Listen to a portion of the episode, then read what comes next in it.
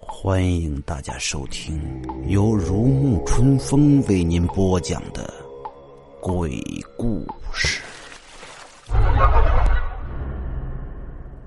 妈了个蛋的！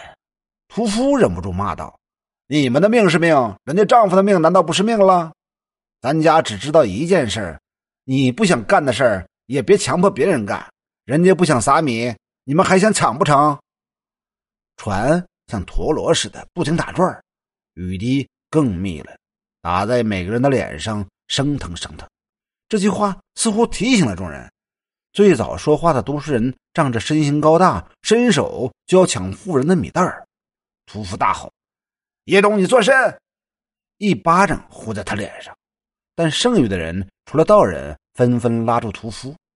屠夫虽然力气大，架不住人多，被死死地摁在船板上。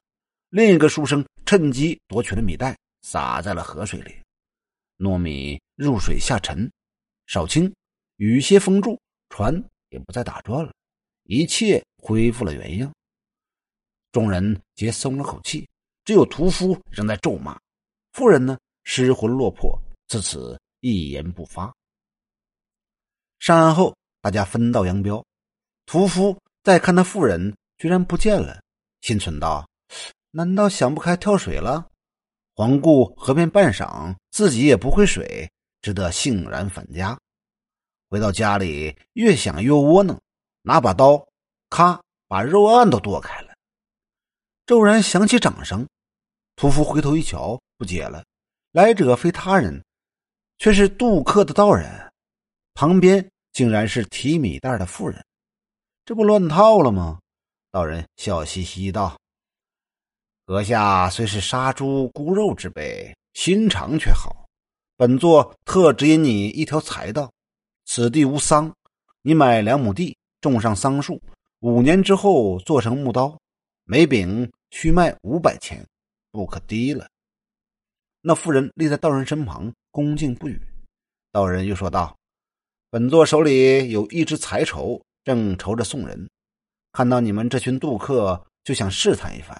阁下赢得漂亮。”言讫，一指妇人，妇人忽的化为一条黑虎。道人。骑虎御风，登时不见了。屠夫矗立良久，若有所思。他听从了道人之言，买来两亩薄田，竟种上桑苗。光阴如年，俯仰之间，五年到了。